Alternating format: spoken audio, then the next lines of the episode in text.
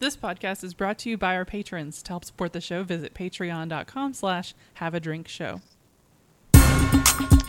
This is your beer, liquor, and other beverage news the week of July 13th, 2019. California's got a new definition of beer the Sacramento Boot. Who knows who owns what at Uinta now? You got scotch in my tequila. And turns out you can't make scotch in Virginia. Who knew? Us. We knew. All this and more on Have a Drink News. Welcome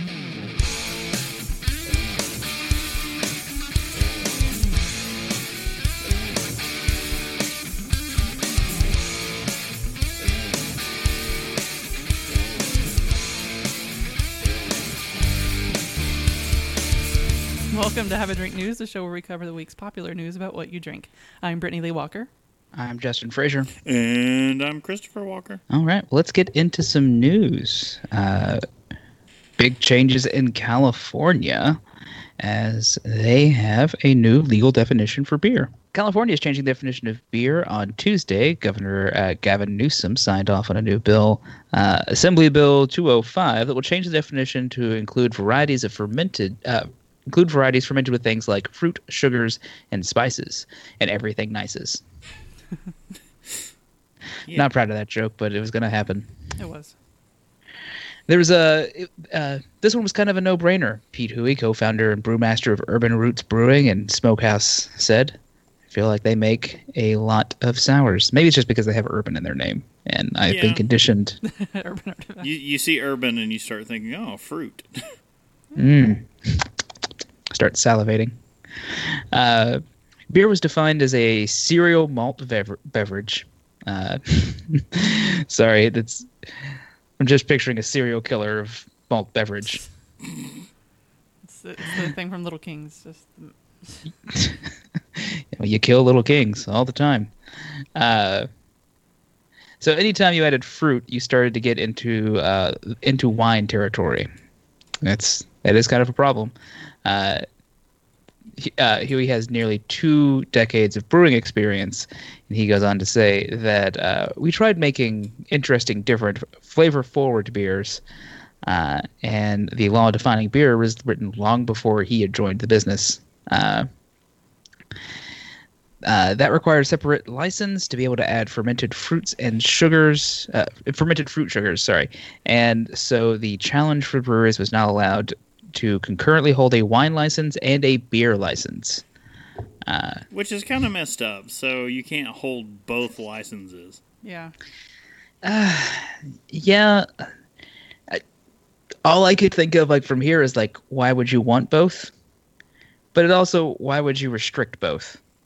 Exactly. But it's I, I know several breweries that also happen to make wine in this area. Well, they said this is something that brewers have been doing for thousands of years and hundreds of years.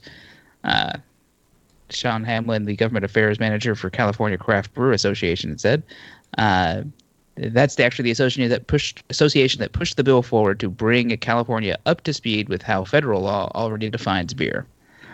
Uh, it's actually uh, kind of recognizes what our guys have been doing is that we're not uh, saying that it's not just wine it's our beers too that use these ingredients to make the world's best beer it also the change has something to do with the spike in craft breweries in california they finally have enough of them to have enough clout to push legislation To push legislation over the wineries.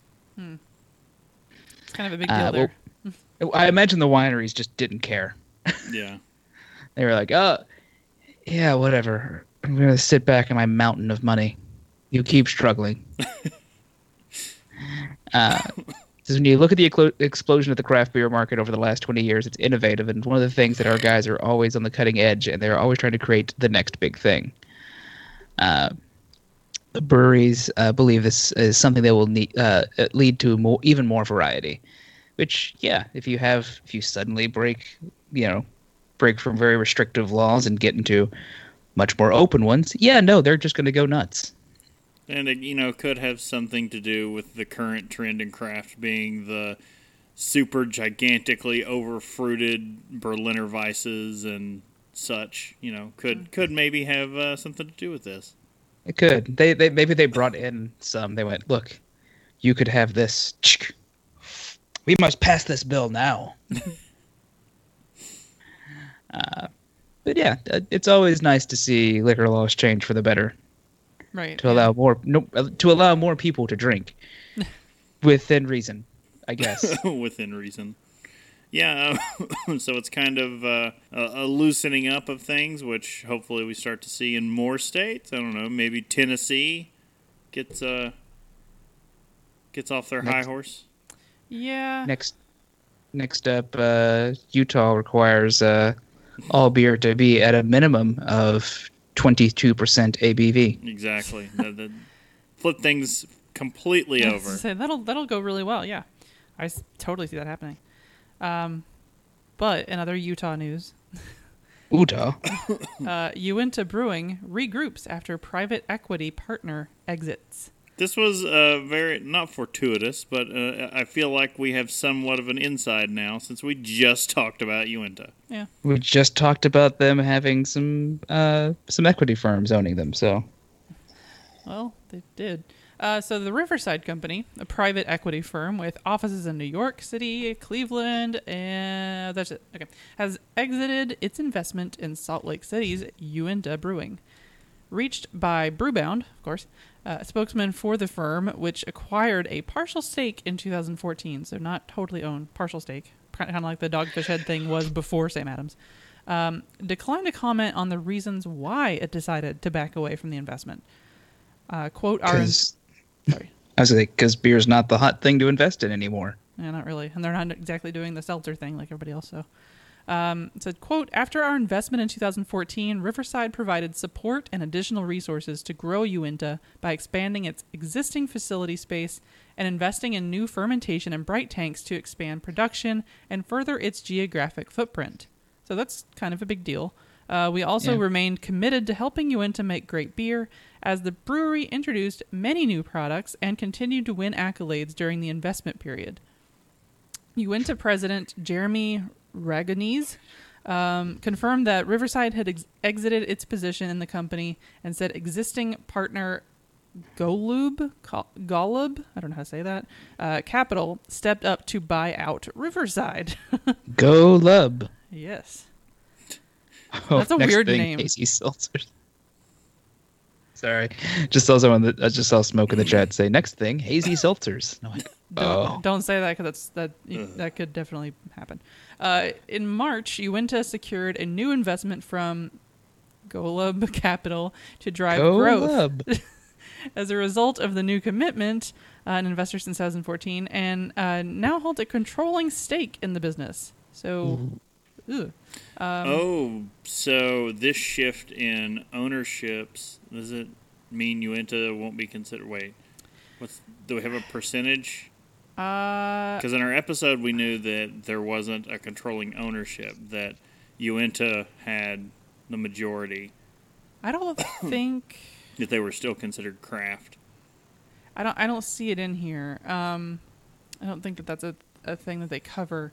But uh, with equity firms, though, it so rarely messes with the craft thing. True.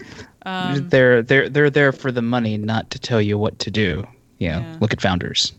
The, yeah, although Founders isn't considered craft either. Um, well, so uh, Uinta is currently ranked at the by the Brewers Association as the 42nd largest craft brewery in the U.S., which we talked about in our episode. Um, according to uh, Ragonese, fun name, production declined 15% to 79,600 barrels last year.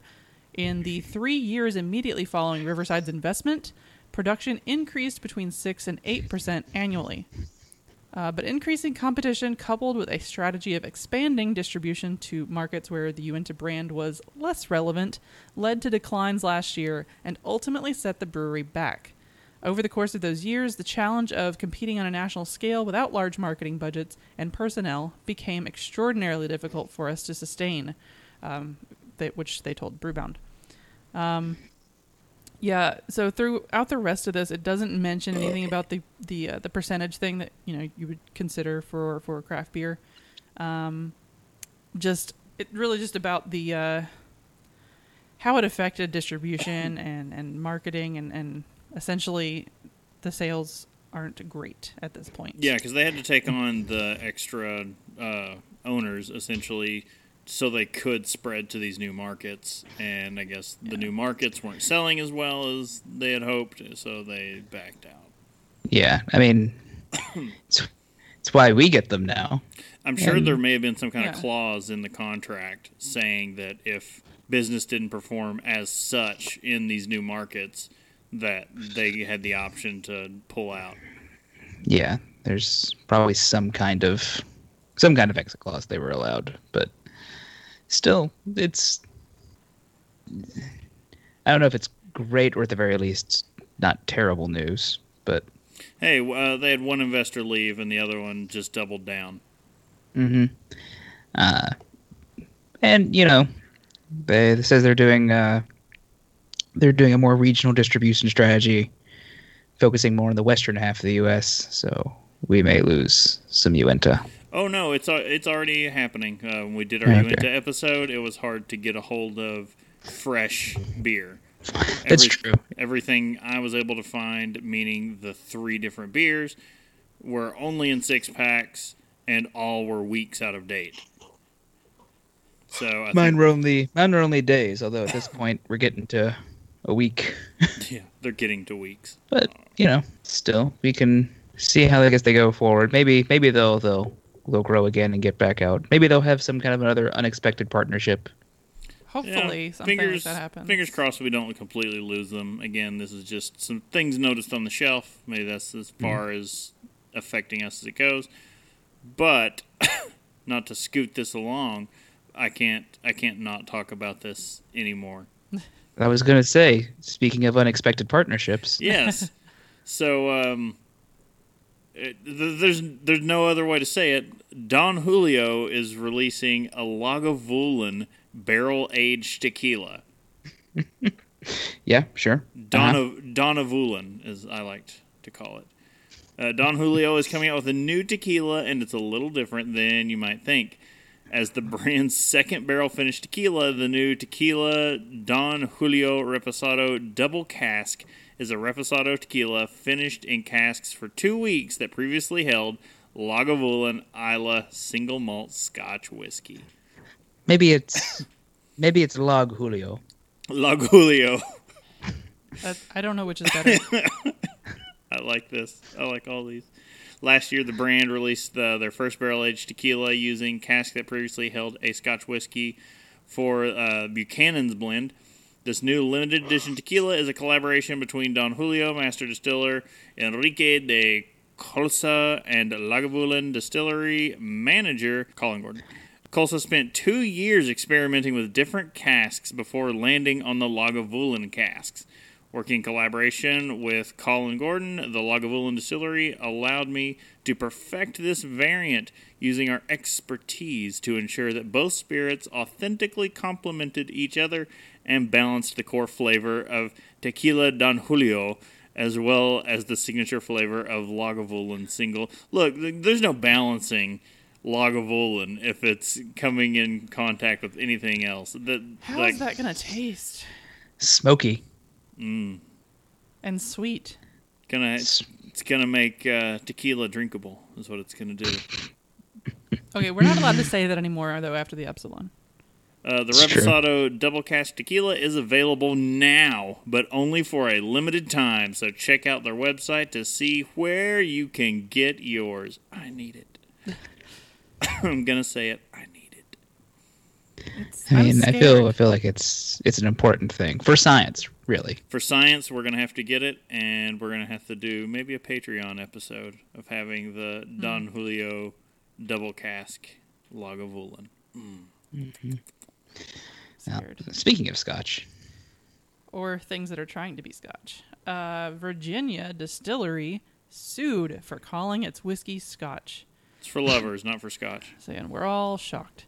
Uh, the Virginia Distillery Company, great original name, is under fire from the Scotch Whisky Association for quote passing off whiskey as Scotch. Just yeah, it's, yeah, No, that's, pretty a straightforward. Bad, that's a pretty bad idea. Uh, the SWA claims the Lovingston, Virginia based distillery's use of the word, quote, Highland, a term reserved for exclusively for Scotch whiskey under U.S. federal regulations, is unlawful. It's seeking a court order instructing Virginia Distillery to drop the Highland term from its labels. The labels in question include the Virginia Highland Whiskey series, in which the spelling of whiskey, as opposed to whiskey with an EY, uh, and prominent use of Highland falsely indicate that the product is wholly from Scotland. Um, the filing includes allegations of false advertising, unfair competition, and deceptive trade practices. It's right on the bubble of what I would consider, because it doesn't technically say Scotch. Yeah, they're not claiming it, but the lawsuit is coming in saying no. If you say Highland, people are thinking you're- Highlands of Scotland. Yeah, I mean that's it's enough that I can see how they're they're probably going to win that suit there. Um, indeed, it says quote the defendant's labeling of its products intentionally misidentifies the true geographic origin of its products in an effort to trade on the goodwill and prestige associate, uh, associated with Scotch whiskey. While the association respects the rights of independent distillers, it has an obligation to protect the unique geographic identity of whiskey produced in Scotland, namely Scotch whiskey, and the industry that produces it from or that produces it from damage. Yeah, produces it. That's weird. Um, I'd like to see the see it instead called the Virgin, Virginia Highland Bourbon Whiskey. Then we'd just all be very mad at it. I mean, yeah, because that doesn't make sense in so many ways. But yeah, I I'm, I'm I guess it's So this boils down to basically the same thing that was happening with uh, when Crown Royal released. Crown But- Royals was more blatant though. Like theirs was something It that was said like bourbon. Yeah, they, Yeah. They just straight up. Because I was thinking initially just from the title, because I didn't get get to help with the stories or anything, but the um, I was like, they literally called it Scotch. Are you serious right now? But so uh, the Highland thing, yes, you could go hit or miss on it, but it definitely has. It implies There's a like, there's a connotation, connotation of like, uh, yeah. So I, I I get it. Like Just it's like still if- dumb. There are non-bourbon brands that just say Kentucky whiskey. There's a connotation there. People are they see Kentucky, they're assuming bourbon. yeah. It's true. The Highland is a bit of a stretch to think of. uh, J- Uh, or Furry Viking in our chat had said, uh, uh, "Wait, there's only one Highland." And admittedly, there can be only one, but uh, There are other Highlands, but it's uh, that's what I'm like. Okay, If you see pull up, whiskey and Highland in the same, pull up a map of Virginia. Is there an area known as the Highlands in Virginia? if there's so- not, I think they've gotten the legs. yeah. uh, Furry Viking also asks, "Is Highland Brewing going to have to change its name?" Well, they're not making whiskey exactly. Well, that's the, yeah, that's the Okay, thing. there, there there were there were barrels there that were aging whiskey, but I don't think they had Highland anywhere on them. So I think they've uh, they've paid closer attention to their branding, perhaps. yeah, still, you know, So who I, was? I, I could almost see this being not complete, you know, crap. But it's dancing the line. Who's the lawsuit from? Did it say? uh, It, the oh, the association, yeah, the Scotch Oh. Scotch whiskey. Association. So I think it has legs that they are defending their product. Like it's that they're coming in, they're saying, "Hey, this is known around our product, and you can't do this." Flat Like- out, there's an appellation on this.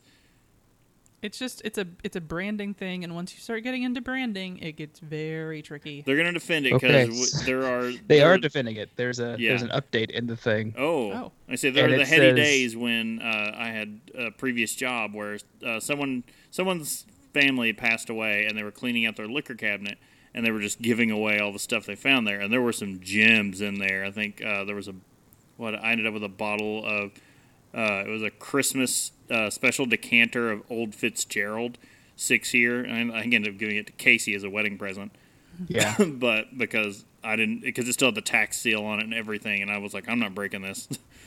but Uh, uh, now- there was a bottle of quote unquote scotch made in Kentucky in this, so from back in the 70s. So Yeah. you had like real janky crap like that going on, and they're probably trying to keep that stuff from happening again. they have here in their their little statement they released afterwards, like our label clearly indicates the source of our whiskey, stating whiskey from Scotland, married with Virginia whiskey. Uh, we have always been upfront in the description to our customers. Our team can, invested countless hours and took the necessary appropriate steps to design labeling for the series in conjunction with the federal TTB regulations and additional inquiry from the Scotch Whisky Association. We've been extremely pe- transparent about our pr- uh, production process from labeling the mar- uh, product's marketing. We plan to continue our expansion of the Virginia Highland Whiskey series line across the U.S. They are taking this to court. Well, So- one of one of these two has a lot more money behind them than the other, Fact. and can push this legal battle much further. Yeah. Well, you know who else has a lot of money? Whoever bought this wine. They have a lot. So, uh, Bordeaux producers to release the world's most expensive wine. When it comes to record breaking bottle prices, uh, Burgundy usually leads the way, both in France and around the world. But the Bordeaux producer is set to make uh, even Domaine de la. Uh, Romane Conte? Sure. Seem like a bargain when it releases its next vintage for a, uh stratospheric $34,110 per bottle. Hurts. Nope. Hurts. No wine is that good. Located in Graves Liber, Pater already boasts the most expensive average bottle prices in Bordeaux, according to the wine uh, searcher data. However, the $4,120 you can normally expect to pay for one of its bottles is Too less much. than an eighth of the price for this one. Uh, it's the 2015 vintage. That's a fairly young one for that kind of a kind of a price. Yeah, really. When it goes on sale, it will become the world's most expensive release. According to the drinks business, just 550 bottles of the vintage have been produced.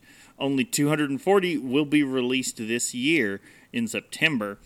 So, uh, so go ahead and get ready for September. Th- those wine lovers out there, and each uh, export market will receive a maximum allocation of 18 bottles. So that means there will be an entire 18 bottles exported to, I'm sure, what is the continental U.S. Good lord. Boar, B O O R D O U G H, is also made in Virginia. God, Virginia, what are you doing? the price tag isn't the only interesting aspect of this release.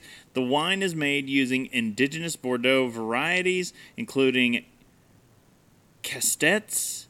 Turn, uh, I, Castet, I, I suck at wine. I I'm not. that much Castet, Tane Collant, and Pardonnay. Okay, so it's all grown on ungrafted vines. Like that's what they're getting at here. Like it's kind of close to natural. So the vintage was also Farm to table. Y- Yeah. It was also uh, vinified in amphore, and the wine did not see any oak. Okay. They they they put blinders around around I- it I while I was in so. the It's- amphora, and it's like, no, no, no, don't even look at those trees. Non oak a What the hell is going on with this? Because these varieties and techniques are not permitted by the French Appellations Authority, the wine will simply be labeled Vin de France for founder Loic Pasquier. However, the 2015 vintage captures the true essence of the pre Folera Bordeaux. Phila- Phylloxera. That's the the uh, when the bugs came in. The the Ah, blight. when the bugs. Like when the bugs came in. The 2015 will be the first vintage made from entirely, yeah, whatever those grapes are. Auto Chithonus Thonus I'm grapes. trying. Autoerotic asphyxiation grapes from ungrafted vines. It's produced produced as wine was before the blight. Oh. So, okay, this is pre-blight wine and people are going to lose their shit over it, I'm guessing. Um, I guess. they're Thirty-four spending- thousand dollars per. It's too much. bottle. Look, the four thousand dollars is too much. So what's Yeah. what's crazier is we did the whole episode that was you know most expensive bottles you could ever buy of you know anything. this those were all auctioned. Like when they were made, they were they knew these were only going to auction. That was the only way this was happening. These mm-hmm. are going to have an MSRP. These are going to get a barcode, and they are going to go to liquor stores. That would be hilarious. Someone is buying. That'll be Very that'll few, very very few. I'm sure most of these will actually just end up being auctioned, but some, since it's going to distributors, these distributors will then filter like they'll sell it at a huge, huge markup. Mm-hmm. I don't know. Huge. My my brain it can't handle this. It's just going to explode. It's Well, ridiculous. you know what else explodes? Champagne, especially amongst the whitest people you know. Man, this story is White people rich. Uh, so white. Wimbledon match interrupted by flying champagne corks. Some spectators got a little too excited at Wimbledon on Friday, forcing the umpire to halt play at their sham- as after their champagne corks flew onto the court. That may be at least the second whitest sentence I've ever said. Some no joke. some premature uh, uncorking going on. Also, I didn't know that uh, uh, those tennis people were umpires. So this. I yeah okay. Yeah, I, I know nothing own- about tennis. It, so think about any sporting event, what people have in the stands to celebrate with, and how they celebrate. Every other sporting event in the world, pretty much, is beer, not tennis. Tennis, you're bringing everyone is bringing in their own personal bottles Champagne. of of champagne or It's sparkling. the game of the game of kings. Well, the uh, the umpire Gian, Gianluca Moscarella uh, was overseeing the game between France's Benoit Paris and the Czech Republic's Jiri Visiri uh, when they when he stopped the match uh, to caution the audience: "Enjoy your champagne, but please do not pop your corks on court." God. I'm sorry, I swear, I swear that never happens. and then the person was like, it ha- "It's fine. It happens to all of us sometimes." Uh, Sealy was serving uh, at the time of the game. Was halted. Mascara yelled, "Let, let, let!" Which apparently, I guess, means stop or One would hope. re- redo, He, he forcing the point to be replayed. he didn't finish it with uh, "My People Go." Let my tennis stop. uh, in our condition uh, conditions of entry, it states that all corked bottles of wine, including champagne and sparkling wine, mu- must be opened prior to being taken to the uh, stands of any court. How often does this happen? That you have to have this in your rules. Right? I mean, white people. All right.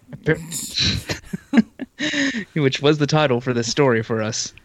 This isn't the first time that champagne has been created during Wimbledon.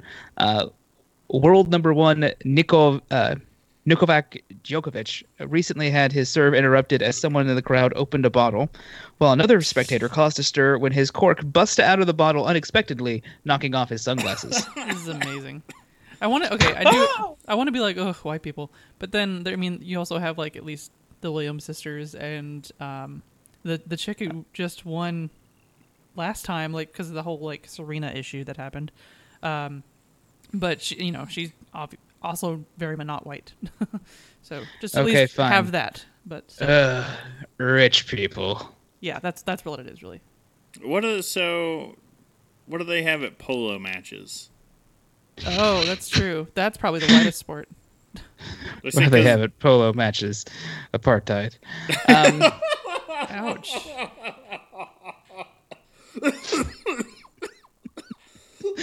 and on that note, we should probably wrap this up. Yep. Uh, okay. Well, we would like to remind everyone this is our news only show, but we also do a weekly long form show discussing the science and history around what you drink. If you like what you hear and you want to support Have a Please Drink, excuse terrible jokes. uh, please go to patreon.com slash have a drink show. And we will see you again next weekend, maybe. Uh, and once again, I'm Brittany Lee Walker. I'm Justin Frazier. I'm Christopher Walker. I'll see you next time. Bye.